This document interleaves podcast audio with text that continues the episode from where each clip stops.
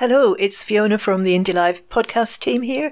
We have a bonus podcast for you today, which is the press conference which the First Minister has just given to launch the second of the series of papers Building a New Scotland. This one is called Renewing Democracy Through Independence and it includes a presentation from the First Minister and then Q&A with the press. Good morning. Welcome, uh, everybody. Thank you for coming along today. Um, today, we are launching the second in the Building a New Scotland series of papers, uh, refreshing the case for independence. Uh, just to recap, in the months ahead, we intend to cover currency, public finances and the economy, social security and pensions, defence and a range of other issues that are all intended to fully inform the choice on independence. Uh, today's paper, though, focuses on democracy and democratic renewal. It exposes the significant and increasing democratic deficit that Scotland suffers as part of the Union. It shows that far from being abstract, this deficit has real consequences for individuals, families, and businesses from the impact of austerity to the implications of a Brexit that Scotland did not vote for. And it argues that only independence can strengthen and embed democracy in Scotland and so provide a secure foundation from which to overcome challenges and fulfil our potential. Now, this discussion could not be more timely. The democratic deficit that Scotland faces is, of course, not a new or a recent phenomenon, but the evidence of it now is arguably starker than it has ever been. A Prime Minister with no democratic endorsement whatsoever from Scotland will be replaced by another Prime Minister that Scotland hasn't voted for, indeed, wouldn't vote for, even if we were given the opportunity. And the change of Tory leader seems virtually certain to be accompanied by a shift even further to the right. And that means, of course, a shift even further away from the mainstream of Scottish opinion and values. A race to the bottom on tax, cuts to public services, and support for families, more posturing over Brexit, hurting businesses and trade, abandonment of the fight against climate change, and a toxic, indeed wholly manufactured, culture war putting equalities and human rights protections at risk. We may be just a few days into this Tory leadership contest, but it is already crystal clear that the issues Scotland is focused on tackling child poverty, supporting NHS recovery, building a fairer economy, and making a just transition to net zero will be hindered, not helped, by whoever becomes Prime Minister in the weeks ahead. And added to all of that, the principle which is long accepted until now that the UK is a voluntary union of nations within which Scotland has the right to self determination is being torn to shreds. Indeed, all Scotland hears from UK politicians these days is democracy denial. They trade opinions on how many years it should be before Westminster might allow us to make a democratic choice about our own future. The fact that the Scottish people have repeatedly elected a majority in the Scottish Parliament committed to an independence referendum is treated as immaterial. You don't have to be a supporter of Scottish independence to know that that is not democracy. Now, that attitude is not surprising from Tories, and if it was just the Conservatives, it might matter less given the political death spiral they appear to be in. But these days, where the Tories go, Labour seems obliged to follow. Uh, so scared is Labour of Tory attacks from the right, and so obsessed with neutralising rather than standing up to these attacks that they are becoming a pale imitation of the Tories rather than a real alternative. Now, that has implications for the direction of the UK as a whole and across the spectrum of social and economic policy. But here's what it means for Scotland. Uh, this is Labour's pitch to Scotland in a nutshell. To help Labour win in England, Scotland must suck up what we did not vote for.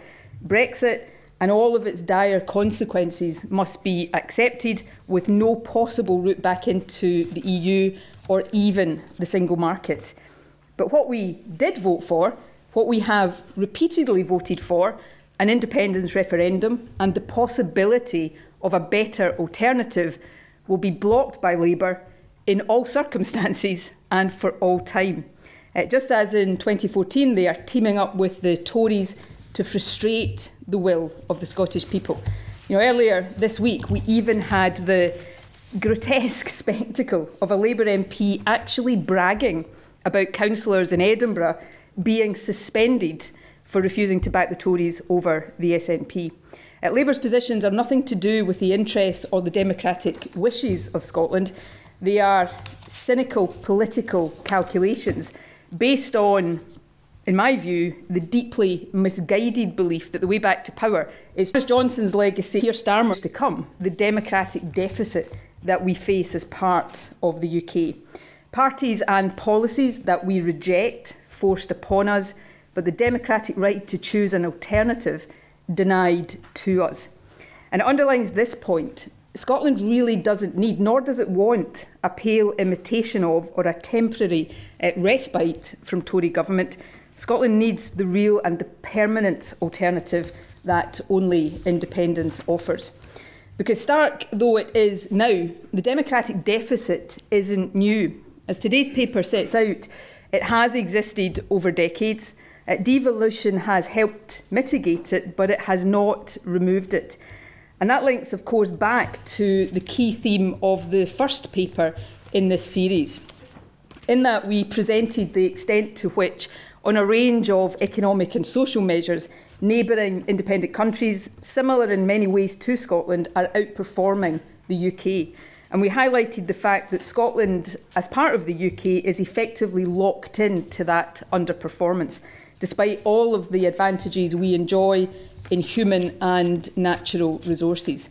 I firmly believe that it is only with the democratic powers to take the key decisions affecting our lives here that we can close that gap and reach our potential.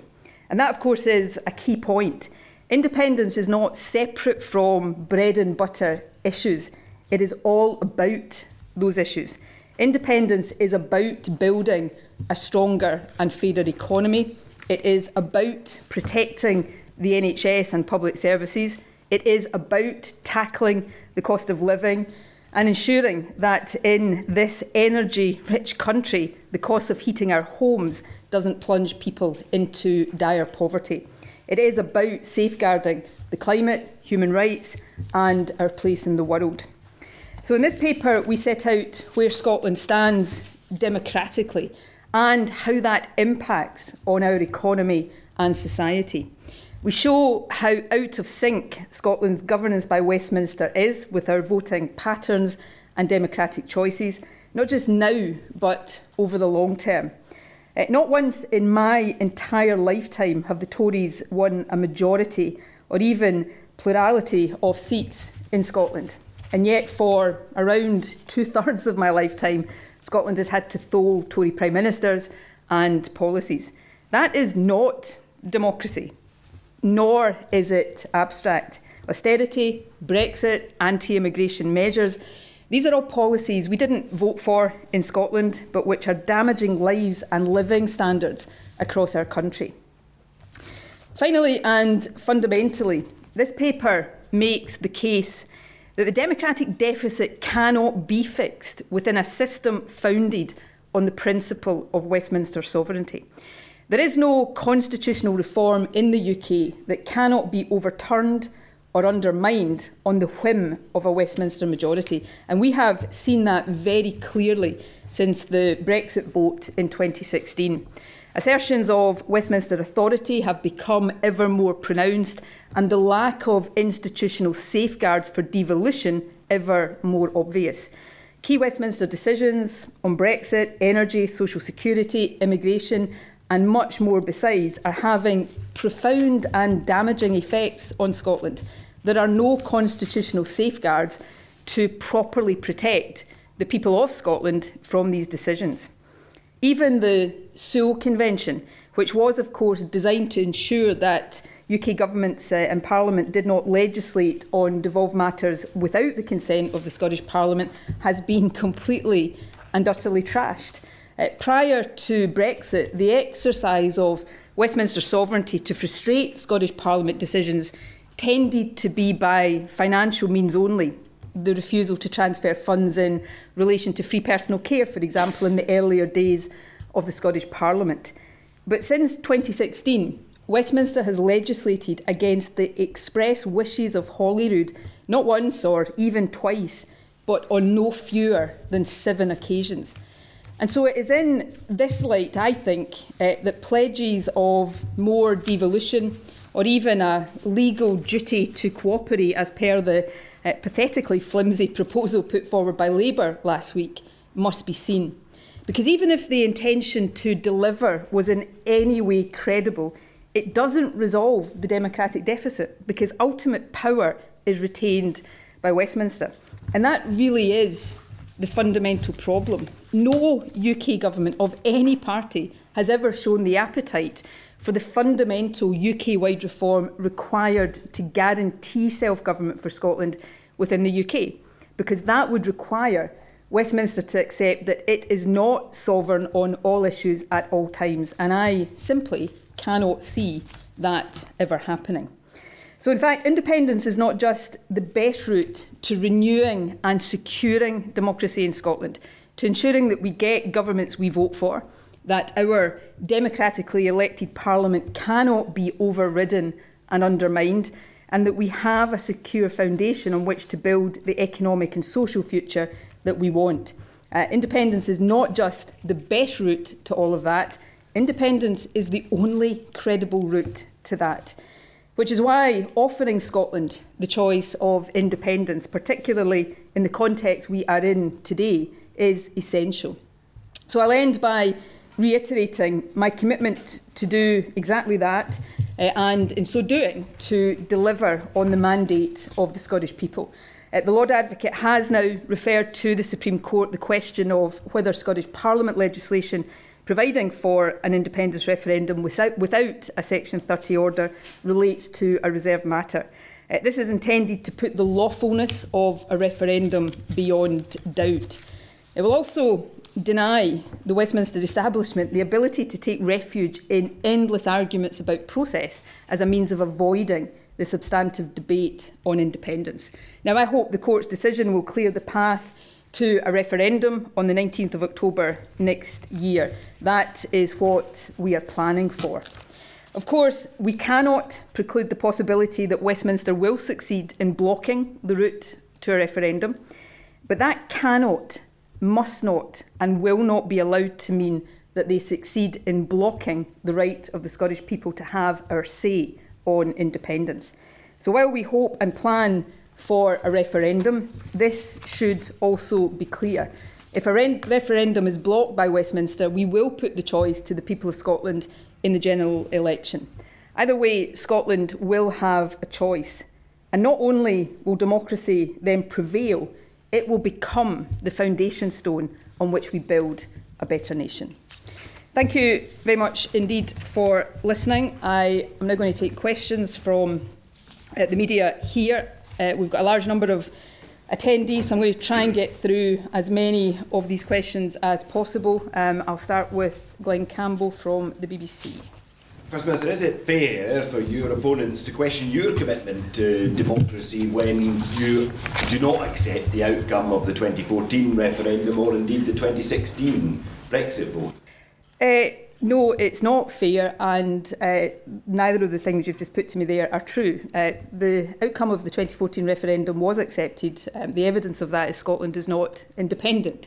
Um, and the outcome of the Brexit vote in Scotland uh, was that Scotland wanted to remain in the EU. That has not been honoured by UK parties and governments because Scotland is out uh, of the EU. Uh, my stance has been that the outcome of that referendum should be honoured because Scotland uh, should have remained within the European Union. Um, but the more fundamental uh, point, I guess, in relation to uh, an independence referendum is that while the outcome of 2014 it has been honoured and respected, people in a democracy have the right to change their minds uh, and to change their minds particularly when circumstances change. And it's actually the interplay between the 2014 referendum and the 2016 Brexit referendum uh, that presents one of the biggest changes in circumstances. You know, you covered the independence referendum closely. Uh, you know that one of the key planks of the No campaign was EU membership. Uh, it was said in terms to people in Scotland that if we voted for independence, uh, our membership of the European Union would be at risk. In fact, they went further and said we would lose membership of the European Union. That has happened because uh, we are not independent. And the UK, as it existed in 2014, a UK inside the European Union, is very different now because it is a UK outside of the European Union. There have been many other changes since 2014, which is uh, getting close to a decade ago, not least the experience uh, and the chaos of Boris Johnson as Prime Minister, a contest now to replace him as Prime Minister by somebody else Scotland will not have voted for who's going to take uh, the politics of the UK I uh, predict even further uh, to the right. So circumstances change and we live in a democracy. Democracy is not a moment of time, uh, nor can it ever be the prisoner of any politician, whether that is me, Boris Johnson, whoever comes after him, Keir Starmer, or anyone else. Scotland has a right to self determination and a right to choose its own future. Uh, Katie Hunter. Perhaps it's silly of me to ask who you would like to be the next uh, Prime Minister, the next Conservative Party leader, but from your point of view, who is the, the least worst option? Um, they all look pretty bad uh, to me. You must have ranked them. Um, I, I don't. I don't. It's not for me to rank them. You know, there's a basic democratic point here that is particularly acute perhaps for Scotland because as I said earlier on and you know I'm going to say this I think without fear of contradiction or serious contradiction, Scotland wouldn't elect any of them uh, as Prime Minister. Um, and I think we can conclude that from Scotland's voting patterns over a, a very long period of time. But even across the UK, hardly anybody is getting to vote at all on who succeeds Boris Johnson. What's the UK membership of the, the Conservative Party? A couple of hundred thousand or something. So, you know, this is a deeply undemocratic process to uh, elect uh, a Prime Minister in the circumstances uh, that the UK is in uh, just now. Um, I think all of them will move the Tories to the right, and that is quite a big statement because the Tories are, certainly in terms of the Scottish mainstream, pretty right uh, wing already. And none of them seem to have anything to offer Scotland except democracy denial. Um, so I don't see any of them offering anything positive for Scotland at all, and that's the problem. Scotland is facing yet another Prime Minister, the, the fourth in my time as First Minister, uh, that we haven't voted for, would not vote for, and that will impose policies that we don't support. That is the argument, or one of the arguments, for independence in a nutshell. Uh, Ewan Petrie from STV. First Minister, I, I appreciate your preferred option is a referendum, but if it comes to a de facto referendum through a Westminster general election, how can you guarantee a 50% share of the vote in that would lead to independence?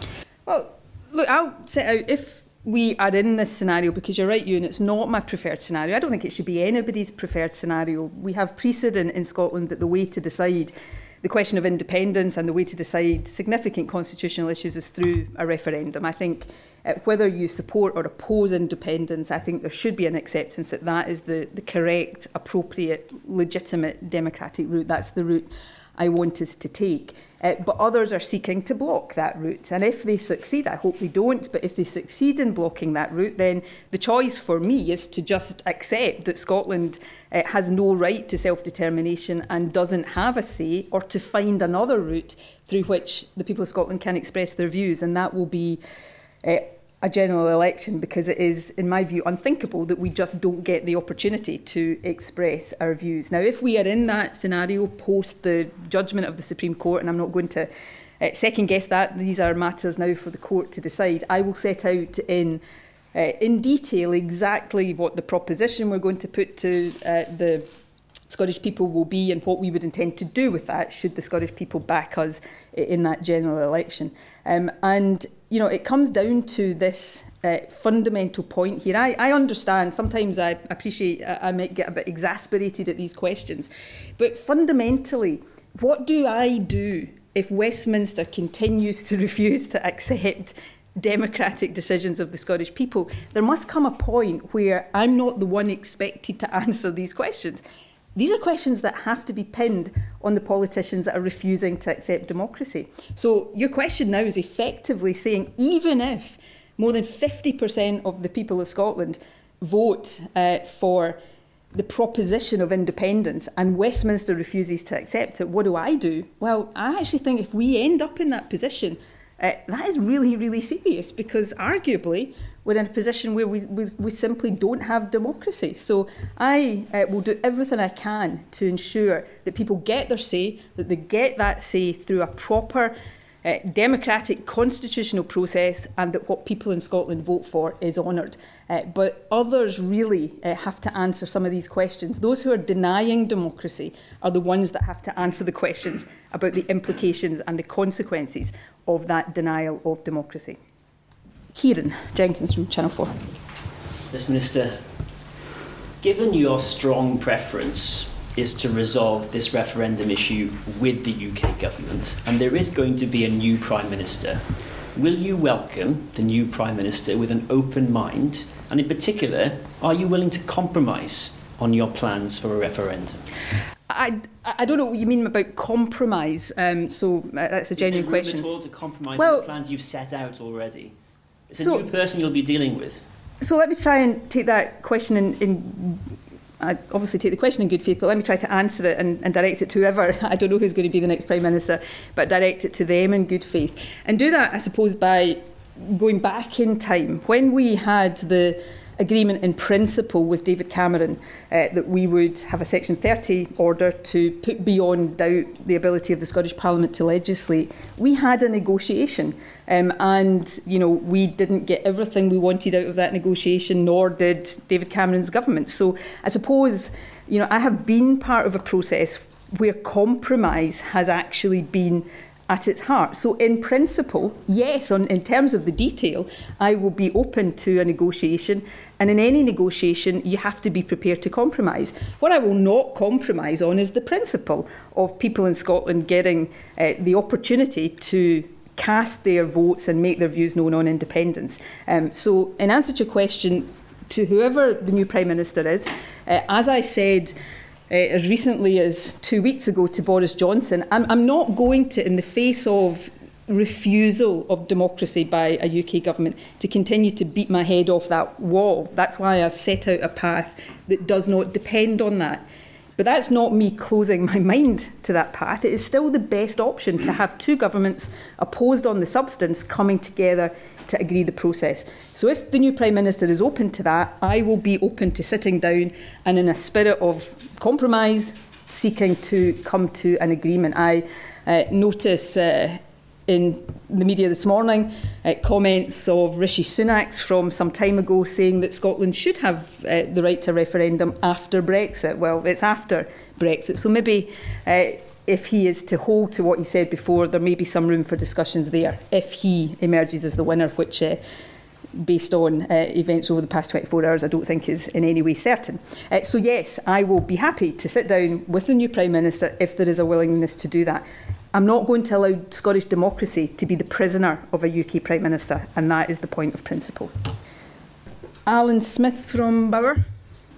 Thank you, First Minister. You spoke at length about Labour's position on the Constitution, and we've heard uh, Keir Starmer in recent months repeatedly rule out any potential deal or pact with the SNP at a future general election. I, I wondered if, if that's something that's ever been even discussed within the SNP about reaching a potential agreement with Labour at a future election. Uh, no, um, and I'll come on to uh, coalitions and the sort of SNP's ambitions, uh, or perhaps lack of ambitions in terms of Westminster government.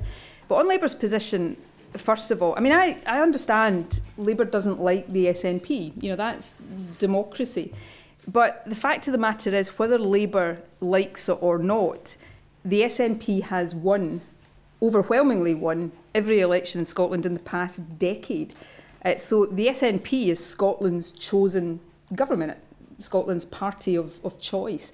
So when you have Labour saying that they will never work with the SNP or you know the SNP is somehow beyond the pale, whether or not they want to acknowledge that, what they are doing is just disrespecting Scotland's democratic choices. They're effectively in the pursuit of votes from the Tories in England, they're effectively given the proverbial, you know, two fingers to Scotland. Well, you know, that's Labour's choice, but they should not be surprised if the people of Scotland continue to take a really dim view of that. Labour's message to Scotland appears to be we don't really care about you, you're just lobby fodder, and if you're not prepared to, you know, vote for us, your votes don't matter. Well, you know, I think Labour should understand by now that that is not a view that goes down particularly well in Scotland. So that's their choice, but they shouldn't be surprised if that kind of attitude keeps delivering them uh, the kind of election results that they've seen in the past 15 years uh, or so now. Um, on the issue of coalitions, I mean, this really shouldn't come as a surprise to uh, anybody. Uh, the SNP's ambition is not to be in a Westminster government. It's not about Westminster coalitions. Um, what I've said in the uh, what three general elections that I've now uh, led the SNP in, I will say again today. While the SNP is in Westminster, uh, we will always behave, operate, and vote in a way that blocks the Tories out of office if we possibly can. We will always be part of, uh, as progressive as we can find, uh, an alliance against the Tories. So, you know, that is always going to be, uh, certainly for as long as I'm leader, the stance of the SNP. But our objective is not to somehow be in a Westminster government. Our objective is to get out of Westminster and to offer Scotland a route out of uh, the lack of democracy from Westminster governance and offer Scotland uh, the choice of independence. So that's what we're focused on, and that is what uh, everything I'm talking about today is very much about. Jack Foster from Global. Thank you, Mr. Minister. Um, Assuming that you manage to overcome the hurdles and you can hold a referendum next October on independence, and let's also assume that you were successful, what would there be to stop your opponents um, wanting to call another referendum, say a year and a half, two years, three years, four years after that, given that that precedent has been set by yourself, bearing in mind that the prospect of a Brexit referendum was known in 2014 and the prospect that that would be a UK wide referendum in the event of a no vote was also known? Well, firstly, the precedent hasn't been set in Scotland of having another referendum a year or a year and a half after the last one. I mean, we're now, what, eight years oh. after. Uh, well, no, actually, in point of fact, that is not true. And you go back to uh, the 2015 general election campaign and read what I said, you know, then. So circumstances have changed. Democracy is not a moment in time. But again, it's a bit like my answer to Ciaran. I'm afraid if, if you want to, understandably, uh, get answers to questions about what happens when Westminster politicians just refuse point blank to accept democracy in Scotland, then go and ask the Westminster politicians. I'm trying to pursue a democratic path to give people in Scotland uh, the opportunity to choose their own future. And democracy is never just a, a moment in time. People in Scotland, if democracy and self determination is to mean anything, uh, must have that uh, at, at all times. The second point I would make, though, is again, I suppose, challenging some of the premise of, of the question. You go back to, I saw on social media a few uh, days ago, actually, a clip from a debate I did, I think, with Alistair Carmichael in the run up to 2014, apart from uh, sort of, you know, being appalled at sort of uh, hairstyles and stuff back then, showing how long ago it is. Um, you know, it was Alistair Carmichael in that clip who was, you know, saying that there wouldn't be any threat to the membership of the EU if Scotland uh, voted uh, no, that threat would come with yes. And I think he was making the point that you know David Cameron and the leader of his party and the leader of Labour were all against uh, Brexit. So it wasn't the case that people voted in 2014 knowing that Brexit uh, was going to happen. Uh, that actually is the polar opposite of what was put to the people of Scotland um, in that referendum. So, look, circumstances change. I think people should have the right to change their minds when circumstances change. But the last point here is people can agree or disagree with me on the, the question of independence. And as we know, public opinion in Scotland is is uh, is finely balanced on that question. What I believe, though, most people uh, would agree with is that these are matters that can only be resolved democratically. I am seeking to find a democratic route to allow people in Scotland to choose their own future. Um, and you're right, I've faced hurdles along the way because I'm up against politicians who are determined to frustrate a democratic process, uh, that clearly don't feel confident about putting their arguments in a democratic process, so just want to block it. And that is not acceptable, and I'm not going to uh, allow, if I can possibly avoid it, uh, Scotland's choice to be frustrated in that way. Uh, I next have uh, PA uh, Hannah Carmichael. Uh, thank you, First Minister. Um, do you believe there should be a snap general um, election held um, to give the new Tory leader a mandate? And if so, how would that impact your intentions for it to become a de facto referendum? Well, look, I believe in the circumstances that exist in the UK just now. You, you have a utter chaos at Westminster, uh, a paralysis of government at a time when the need for active, decisive government couldn't be greater, you know, with the cost of living crisis, for example. So, yes, I would relish and welcome a general election. Um, if that happens, and I am not in control of that, I will set out exactly uh, what the proposition from the SNP will be. You can absolutely take it as read. Independence will be front and centre of that. If you're asking my opinion on what will happen, I don't think there is going to be a snap general election. I, I assume whoever emerges from the Tory leadership contest is going to want some time to establish themselves, to try to recover uh, some of the, the Conservative standing. Um, if they can. And whether that will be possible is another question. So I don't think there is going to be a snap general election. Uh, but if there is, I will relish it. Uh, it will be the fourth general election I have fought in uh, my less than eight years as SNP leader, which in itself says something about the state of UK politics. Um, and I'll set out at that point how the SNP will, will fight it and uh, exactly the proposition we'll put forward. But at the moment, I'm going to continue to focus on the situation as it is and pursue the path that I have set out. Uh, right, we are on now to uh, print journalist uh, Libby Brooks, The Guardian. Thanks, First Minister.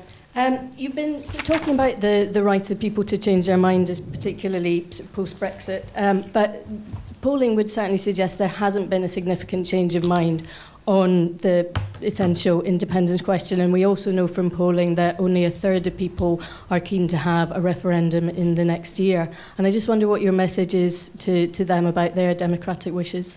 Look, at polls, uh, I'm not um, disputing. Uh, the broad thrust of your question around polls there, I, I think opinion has changed since 2014 most, uh, the vast majority, virtually all polls have shown a higher support for independence than was expressed on polling day in 2014. Um, we've seen since I made uh, the statement around the, the process in Parliament a couple of weeks ago, we've seen, I think we saw a poll in the Sunday Times, if memory serves me correctly, after that, showing an increase in those people supporting the timescale I'd set out. We've seen polls before that showing uh, that certainly you know, support for a referendum within this term of parliament is 50% or thereabouts. So polls, you know, are not unimportant. I'm, you know, a politician that regularly cites polls, uh, so I'm not going to rubbish opinion polls that perhaps don't show what I want. But what I know from my experience in uh, the run up to 2014 is that it's only really when you're uh, in the uh, the debate for real around independence that people engage, you know, properly in it and begin to absorb the information and, and make up their minds. Uh, that is the period we're going into now. I hope in the run up to a referendum in October next year. Failing that, a general election. So, you know, I look forward to getting really stuck in, as we are doing, to the substance of this debate, to putting forward, as we're doing today, and one theme, the positive case for independence, and also taking on some of the, the more challenging questions that people have about the process of independence, the transition uh, to independence. That's the kind of substantive debate we should be having. Uh, we certainly intend to have it, and I would challenge uh, anti independence politicians to make their case on substance for why Scotland should remain within uh, the, the current Westminster chaos. Uh, Paul Hutcheon from the record. Thank you. Um, just to flip Jack Foster's question on its head, uh, if there is a second referendum and the yes side lose it, can you give the Scottish people a categoric assurance that there will not be a third referendum? Well, at risk of uh, sort of generating, Paul, headlines that um, I think I managed the last time I sort of answered a question of this uh, nature, that, you know, headlines about my uh, resignation, uh, which I can tell you is not coming anytime soon. All I'd say is I suspect that wouldn't be a matter uh, for me in the future.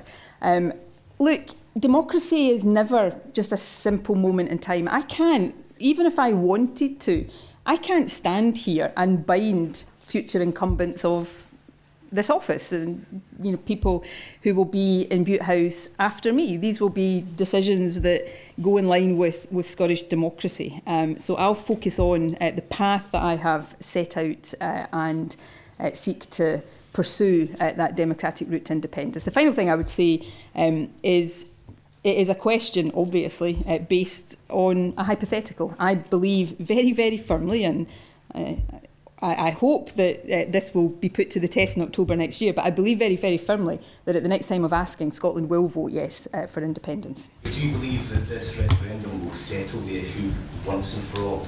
Uh, that is my intention, uh, to settle it in favour of Scottish independence, yes. Andy Philip from the Courier, PJ. There's already um, a strong conservative voters base in parts of Scotland, the borders, Aberdeenshire, places like that, who presumably think that they already have a democratic um, say in, in electing the current UK government.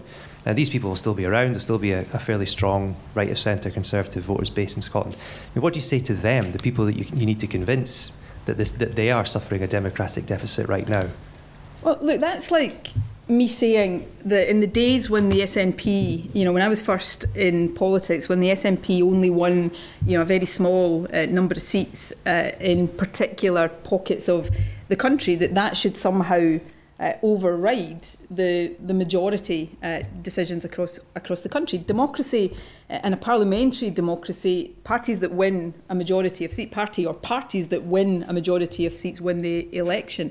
Um, that is the you know I, I don't know what other kind of version of democracy we're meant to to follow. But what I would say to people uh, in any part of Scotland. Uh, and every part of Scotland matters and everybody in every part of Scotland matters. But independence is about ensuring that we get the governments we vote for, that the party or parties that win elections govern us, not the opposite of that. And if the Conservatives in an independent Scotland uh, can put forward a proposition that persuades people to vote for it and deliver a parliamentary majority, then the Conservatives will be in government. If Labour manages that, Labour will be in government. If my party manages it, we'll be in government. That is the whole democratic case for independence that we get the the governments we vote for rather than now uh, where we have and have had as I said earlier on for the vast bulk of my lifetime we've had prime ministers that Scotland have rejected that's not democracy so it's about having a normal vibrant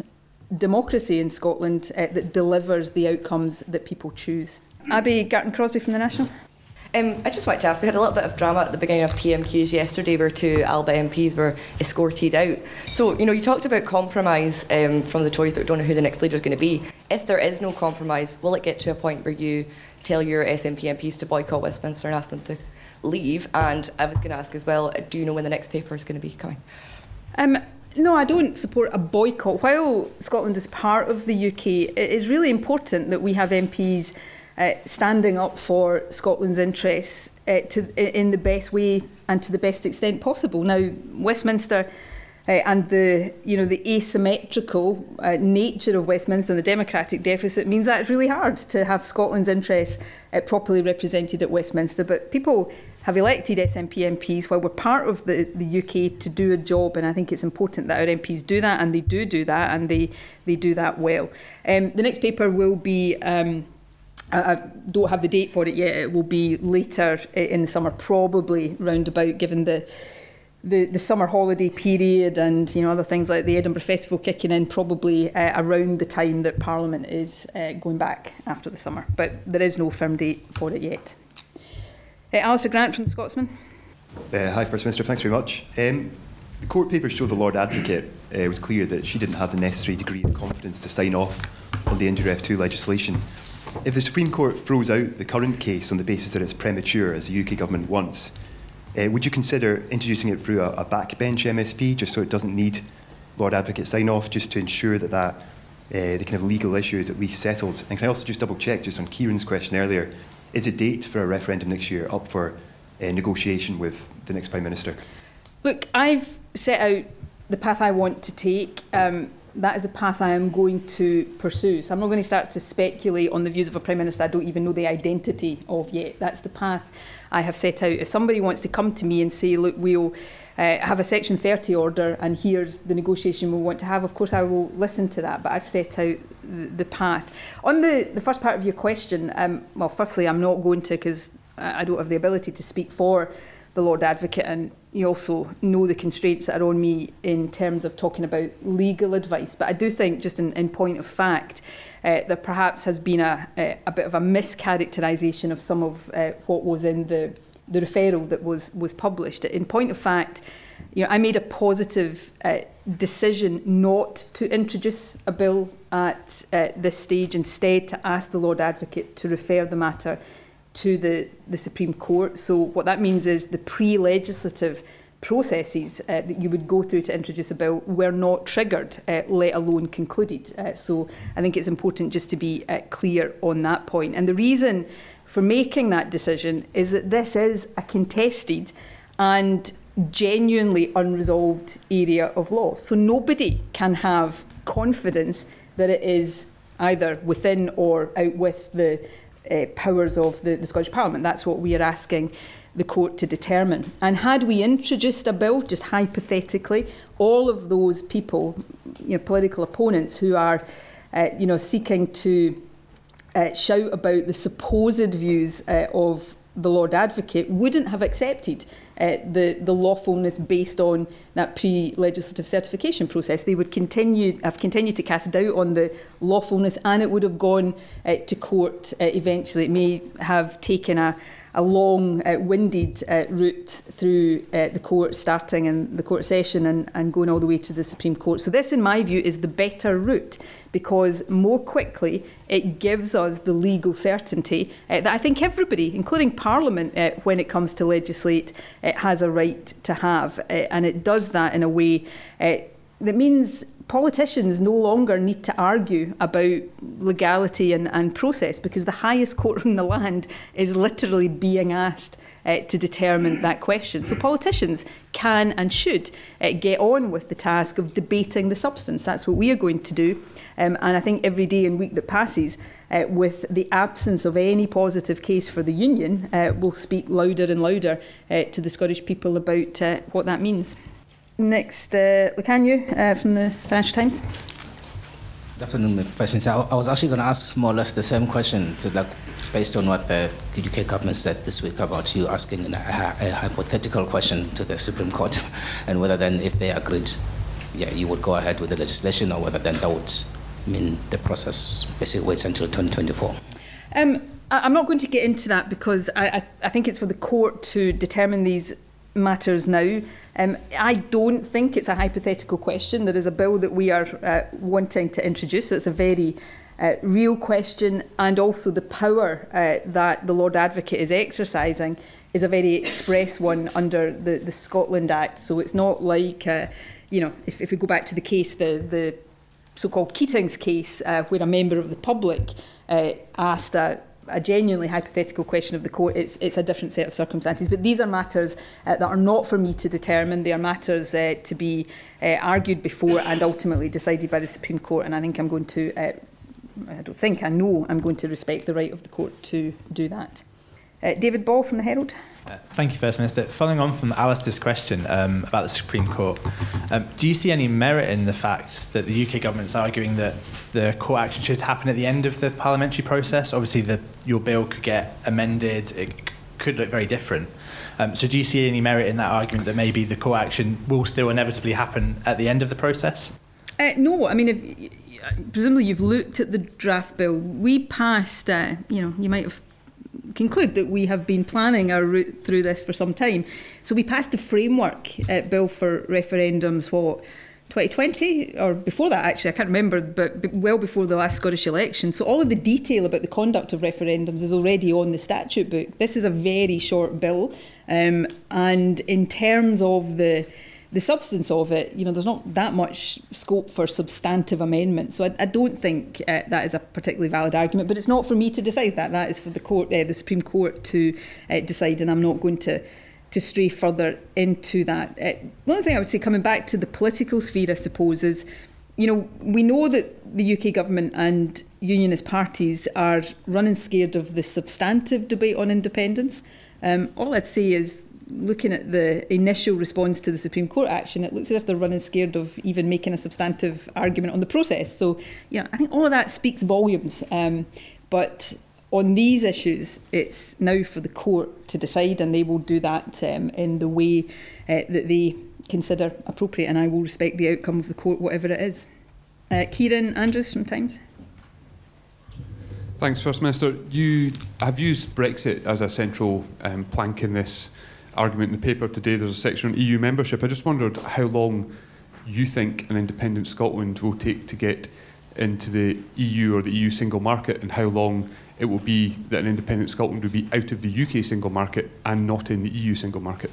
Well, we will set out, so I'm not uh, attempting not to answer your questions here today, we will set out a paper um, in full, uh, one of the series of papers on uh, process of uh, regaining EU membership, um, which will also cover you know transitionary arrangements, both the transition period from a, a vote for independence to Scotland becoming independent and the process. So we will set all of that out, and these are uh, issues that we are continuing to, to develop uh, and work on at the moment. Uh, what I would say at this stage is there will be a process for Scotland to uh, go through to be back in the EU. Um, you know that is absolutely the case. Um, as others have said uh, from the European side, uh, there is nothing to say that that would uh, necessarily be a very lengthy process because Scotland has been in the European Union and you know complies with the acquis and of course we are seeking to uh, keep pace with European legislation on for example environmental protections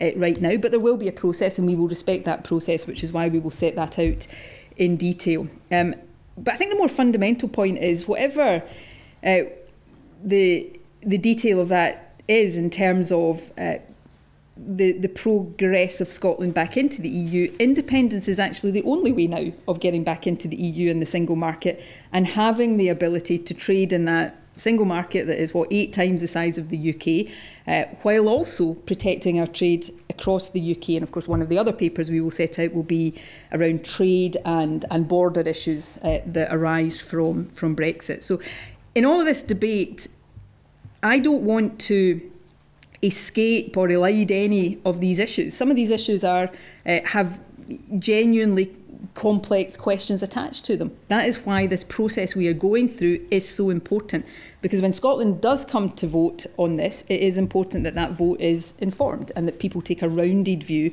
uh, of the uh, the challenges of independence, but also, as I would argue, uh, the opportunities which vastly outweigh those challenges. Chris Green from the i. Thanks very much, First Minister. Um, just to go back to Abbi's question on the Alba um, protest yesterday, um, do you think it, that helped or hindered the independence cause? And if an SNP MP were to do similar, would you support them? I, I didn't pay that much attention to it, so I'm not going to focus uh, on that. Your protest always has a place. Um, SNP MPs, I mean, Ian Blackford was uh, ejected from the House of Commons not that long ago. Um, I can understand. I've never been a member of the House of Commons, as you know, but I can understand for uh, Scottish MPs how deeply frustrating that environment uh, must be. But I'm focused on uh, not protest here. I'm focused on giving Scotland a path to choosing independence. And I think that is much, much more important. Um, I'm not, I'm the First Minister, I'm not, uh, my job is not to uh, indulge in, in gesture politics. My job is to find ways forward uh, on this and on other issues, and that's what I'll focus on doing. Simon Johnson from the Telegraph. Thank you, First Minister. Just going back to Alice's question, I mean, it did say in the referral uh, the law, that it was that the Lord Advocate does not have the necessary degree of confidence that um, a referendum bill would be within uh, Holyrood's powers. So, how is it possible that you could be confident that you could introduce such a bill, given that was the assessment in the referral? And secondly, if I can just ask about something else briefly, um, you said in March that you'd be willing to take in a Ukrainian refugee into your home if needed. Well, we saw the super sponsor scheme uh, suspended earlier this week because uh, of a shortage of accommodation. And I just wondered if you'd be now uh, taking that step. Thank you. Um, on, on the first question, I was simply, um, which I know will be uh, always important to the Daily Telegraph, I was simply stating a fact. I, am not speaking for the Lord Advocate, nor am I trying to uh, sort of negate anything that is in the referral. I'm simply stating, in fact, because I think some of the reporting was that I had been blocked from introducing a bill.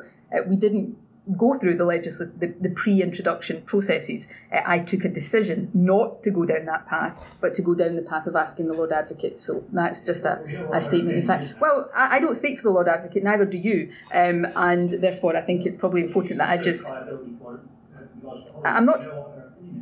I'm not entirely sure you. Uh, well, why you don't understand this? There is a, a set out process for the pre-introduction period of a bill. We haven't gone through that. That is just a simple statement of, of fact.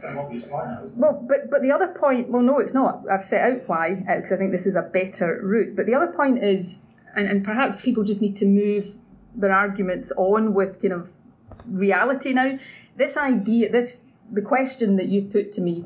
Uh, is based on, certainly when it comes from opposition politicians, this notion that I'm somehow trying to avoid legal reality. I have literally asked the Lord Advocate to get a determination on the law from the highest court in the land. So I'm not trying to escape uh, whatever turns out to be legal reality here. I'm actually trying, for the benefit of all of Scotland, to get clarity on that. So I think some of these arguments are perhaps a little bit dated uh, given the developments we've seen in the past uh, couple of weeks. Um, on your second question, um, look, I've always said and say again, um, if that is a, a, an appropriate thing to do, I will always play my part. I think I've also said, you know, I'm not sure uh, that living with the First Minister for a somebody seeking refuge, given the scrutiny and the publicity around that, would be something people would want to do. But that uh, is something that uh, I will continue to consider um, on an ongoing basis. My job as First Minister, though, is to make sure that we are not just giving refuge to uh, one uh, person from Ukraine, but that we're able to give refuge to thousands of people from Ukraine. Uh, regrettably, we've paused the scheme, hopefully temporarily, in order to ensure that those already here and those who have visas and have the right to come here are supported into permanent uh, accommodation, not just temporary accommodation. Uh, but that actually has come from the fact that you know there are 7,000 Ukrainians, around about 7,000 already in Scotland. That is more than double the 3,000 that we initially indicated. We thought we would be able to support, and of all of the visas uh, granted in the UK, and not all of these have arrived yet, of course, but of all of the visas, you know, Scotland with 8% of the UK population, 20% of all visas uh, are for people who want to come to Scotland. So Scotland is more than playing our part within the UK, and I think it's really important that we continue to do so. But that means ensuring uh, that we support people from temporary accommodation into permanent accommodation. The, the pause will allow us to do that and then hopefully in months to come uh, give refuge to even more people. Uh, Rachel Watson from The Sun. Thank you, First Minister. Um, you've criticised the Conservatives for concentrating on internal battles while there's a cost of living crisis impacting families across the UK at the moment. But is that not a bit hypocritical when you're here talking about independence, how you're going to get a referendum, and have your government working on these documents, and also, you've turned a lot of your political attack lines on Labour today and in recent days. Are you concerned about a Labour government and what that could mean for your independence push? Uh, no, I'm not particularly concerned uh, about Labour. I'm just trying to uh, sort of make sure my uh, views are, are known across the, the range. But I think it's well, people in Scotland will make their views known on Labour, and uh, Labour seems intent on pursuing a, a, position in relation to Scotland that has relegated it to you know, third place in Scottish politics, it's entirely up to Labour if they want to continue repeating the mistakes of the past. You know, be my guest, but I don't uh, think it is going to go down well in Scotland. And on the first part of your question, no, I don't accept that. You know, some internal Tory leadership contest that has arisen out of utter chaos and is paralysing the UK government uh, and the UK at a time of such need uh, across the country is a world away from having a democratic debate about how Scotland equips itself with the resources, the powers, and the levers to better address challenges like the cost of living. Uh, independence is not abstract. Independence is about how we build a good economy. It's about how we protect public services. It's about how we ensure our place in the world and, and trade across the single market. So it is about how we uh, stop a situation or, or move on from a situation where Scottish governments so often are trying to address these issues with one hand tied behind our back at best and equip the Scottish Parliament with the powers we need to properly address all of these issues. Michael Blackley. Michael here. Thank you. If I could just return to the issue of the Supreme Court, you're making clear today that you need the legal clarity from the Supreme Court before introducing and progressing independence referendum legislation. So, what does happen, just to be clear, if the Supreme Court agrees with the UK government that it would be premature to make a ruling at this stage? Will you really progress that legislation without that legal clarity from the Supreme Court? Well, firstly, I'm not just making that clear today. I made that clear two weeks ago. I'm sorry if it's taken a little bit of time for the, the Daily Mail to, to catch up with it, but um, uh, there we, we have it. And look, I'm going to let the court decide these issues now. Um, I'm the one who is not just seeking a democratic path forward for Scotland, but a democratic path that is undeniably and indisputably uh, lawful. Um, and therefore, I'm going to let the court decide, and I will respond to you know, whatever the outcomes of that are uh, at appropriate moments. But I think having uh, asked uh, the Lord Advocate to ask the highest court in the land for a determination, um, it's important and appropriate to allow the Supreme Court to do its work. Uh, right, I think that uh, now concludes uh, questions, in which case, can I thank you all very much for your attendance. You can read this paper and the previous one on the www.gov.scot website. We hope you've enjoyed this bonus podcast offering. We do do these from time to time when something exciting happens, but we'll be back to our normal Friday podcast schedule as from tomorrow. Join us then.